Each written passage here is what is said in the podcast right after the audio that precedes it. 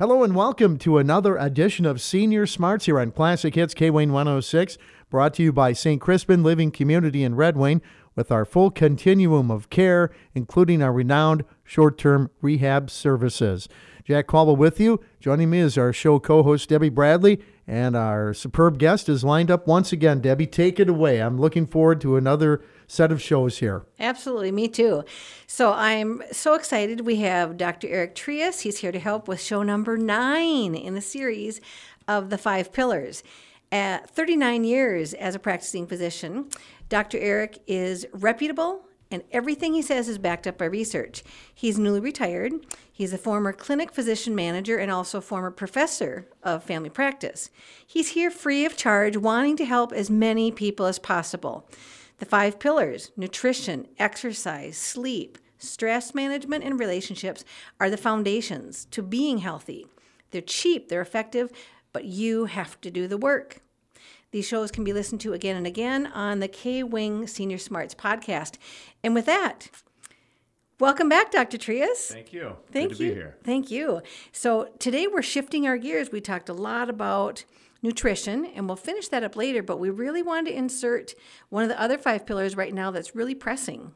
So would you would you tell us about what that subject is going to be? Sure, and I, I think in, in former conversations you had mentioned something to do with sleep and how that affected things. So I thought maybe we'd branch off and do a, couple episodes on sleep because it's it's quite as I was prepared for this and uh, got my notes and, and did all my readings.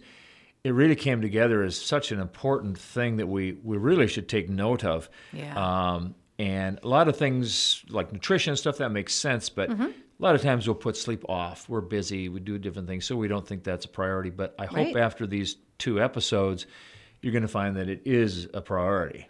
So then how does anybody know first of all if they even have sleep deficit if it's a problem for them? Sure. Well, first of all, why is sleep important? Sleep is where the body repairs itself from injuries from the previous day. Um, and it's also where you take yesterday's or the day before's experiences and incorporate that into memories. And so as we go forward, uh, we'll describe why there's issues with that and, and what happens. Um, so the, the, the you know your I think your question is how do you know you've got a sleep problem or a Yeah. sleep deficit? Um, you may you may get a full eight hours of sleep, but it may not be quality sleep. So how do you know it's not good sleep? Well, if, if you, you need a nap before like noon and, and you get up and you're you, you've had full eight hours, but you're maybe a little confused, or your word finding difficulties, or your problem with concentration. Those are types of things that, that may not necessarily be a problem of a disease whatnot, but simply sleep deficit. I also hear sometimes people talk about lack of sleep like it's a, a badge or, or that they're a hero. Oh, I, I don't get sleep. I don't get sleep. Like like we almost pride that in the United States. And so it's really exciting for me to hear about this. So really then what is gonna what is normal sleep? Well, um, yeah, that's a great example. Uh, great question. The um, the issues that are, are are deep within sleep deficit, however, that we really should pay attention to is number one, it's a it's a risk for sleep deprivation is a risk for heart disease, strokes, diabetes, obesity, depression. Um, in fact, we'll go through why each one of those gets affected by sleep in just a little bit. Uh, there was a study done on shift workers. You know, these guys that or gals that work one time they do evening and then the next week they're nighttime and they shift back and forth and really never get good sleep. They try catch up on weekends, but that just throws their their rhythms off. And so there was a study done it, and it was found that there's four times the risk of heart disease and strokes, and eight times the risk of suicide.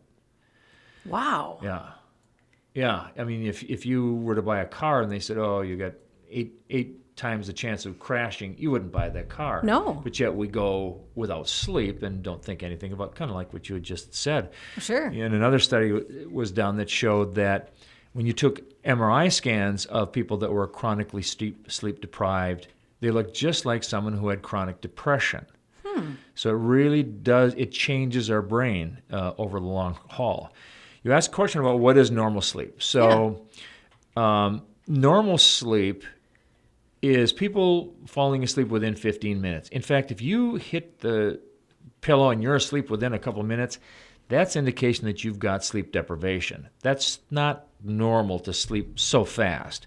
So anyway, for the first 15 minutes, you kind of slowly kind of drift. So the stage one is a kind of a drifting off. It's a uh, you're easily awakened by intrusive thoughts that might come in, or maybe a noise, or you know things that go bump in the night, so to speak. Mm-hmm. But then your brain kind of slowly shifts down a little bit. You go into stage two.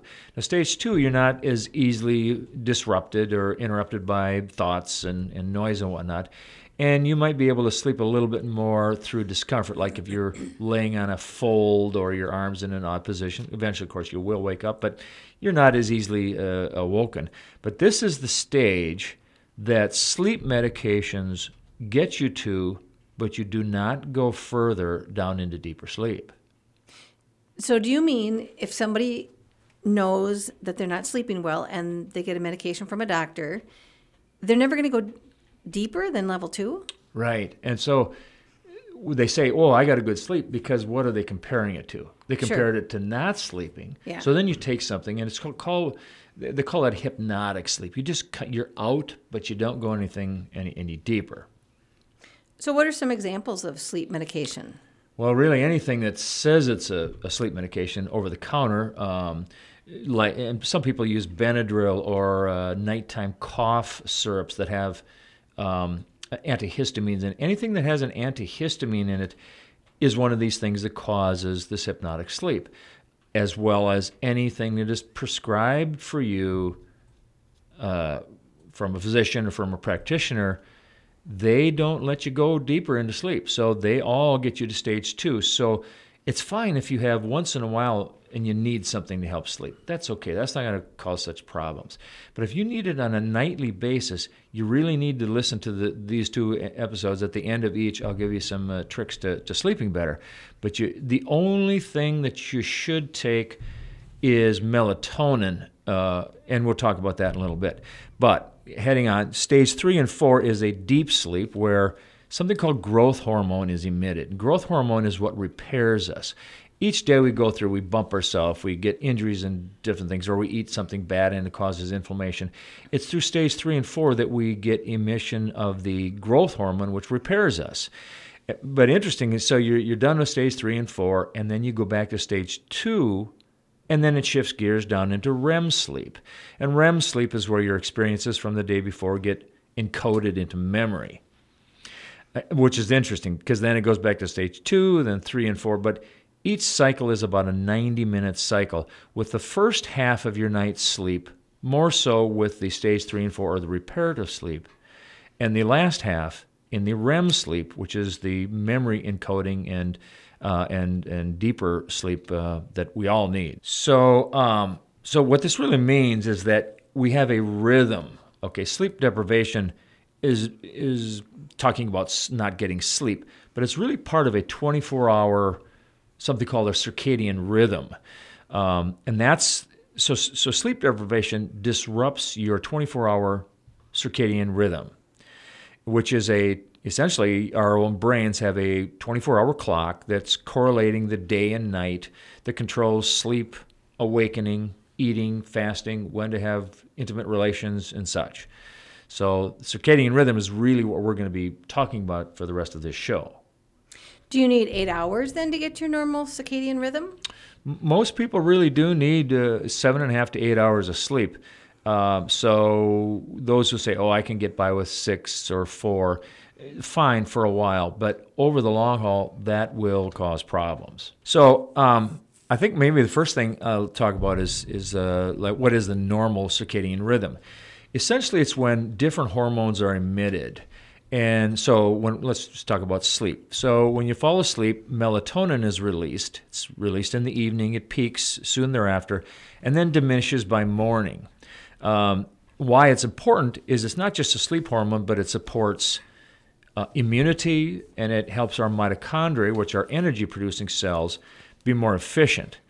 The next thing is cortisol. Cortisol, we need cortisol. It's released early in the morning peaks and then decreases by evening. It, it is termed a stress hormone, however, and that if you have it too long, things just don't work so well. Um, it's uh, it's somewhat stimulating as well, so it keeps us awake. Uh, other hormones are called ghrelin and leptin. They are going ebb and flow, and they're responsible for eating and feeling full. Also, testosterone peaks in the morning and then diminishes through the day.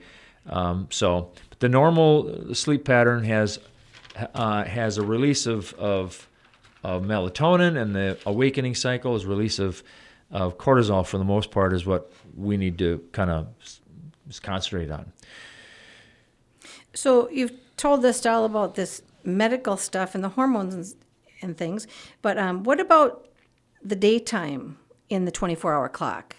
Sure. Yeah, it's right. It's a 24-hour uh, period. So I'm just going to kind of describe what happens and why this became present. When we evolved, we woke up in the morning, the sky was blue. Well, that's blue light. And uh, as the day went on, it went towards sunset, and that became red light. So that's those lights actually stimulate things. Blue light inhibits melatonin because we want to go to sleep. So red light comes on, melatonin starts releasing, uh, and then in the morning, blue light comes on, and you're uh, as in the sky color, and your cortisol is released. So that's kind of why the 24-hour rhythm even evolved. So, what can be done to reestablish then the normal circadian rhythm with the blue and the red red light? Sure, and I think this is probably a good place to take your pen and pencil out because uh, I'm just going to kind of somewhat quickly go through this. Um, the first first thing that we all should do to to get a good night's sleep and a good circadian rhythm is the same sleep schedule. Go to bed at the si- same time, get up eight hours later, the same time every morning, seven days a week. I know it's tough, but that's the ideal. Next one is to stop eating by 7 p.m. because uh, otherwise there's things that happen such as continued insulin release, which inhibits melatonin release, so you don't sleep very well. Uh, next one is stop caffeine after 2 in the afternoon because it actually lasts in your system longer. Another one is stopping alcohol about three hours before, just because you're going to have to get up and use the restroom, and that means you're waking up, and that's not good. Mm-hmm. Uh, next one is stop exercising four hours before bedtime. And again, get eight hours of sleep. There are supplements that help vitamin C, vitamin D, omega 3. Magnesium is, a, is really a, one of them. 90% of us are, are magnesium deficient. And so, even taking a bath in Epsom salts actually gives you magnesium. So, that helps to calm us and reduces anxiety and helps muscle relaxation. Um, and then stopping blue lights. And we'll talk about blue lights uh, later on in, in uh, future programs. Um, and then the last one use your bedroom as a sanctuary. Um, just having a TV in your bedroom reduces intimate relationships by 50%. So uh, having having that blue light on, whether it be a TV or your devices or anything, actually stimulates uh, cortisol still and keeps your melatonin from being produced. So you may think you've got an eight-hour sleep, but because you've inhibited melatonin, really only have six hours of a sleep. So um, you, you, I know it's tough because people get used to TVs at bedtime, but it's it's just not a good thing. So your bedroom should really just be a place of quiet and tech free. Yep. So you can do your reading there, connect with your partner, um, right. and sleep. And, sleep. And, it's a, and, it's a, resting place to be. Yes, exactly. So you do those other things outside of, you know, the tech things outside of the bedroom, and that's a place that's going to be quiet and it signals to your body and your brain, who are one. Um, yep. Okay, now now we're settling down here. We're yeah, it's time to sleep, and then melatonin gets uh, secreted and starts the ball rolling for a good 24 hours uh, circum uh, circadian rhythm. Wonderful. Well, th- this is really eye opening stuff. So thank you so much, Dr. Eric. And um, this is the work, people, that you just heard about. Is remember I say at the beginning these things are great. They're efficient. They're effective. They're cheap. But you have to do the work. So remember, you are not a hero if you're not getting eight hours of sleep. You need to look at that as a priority and schedule this for yourself and work on it because you need your body repaired for the next day because you're training for your future.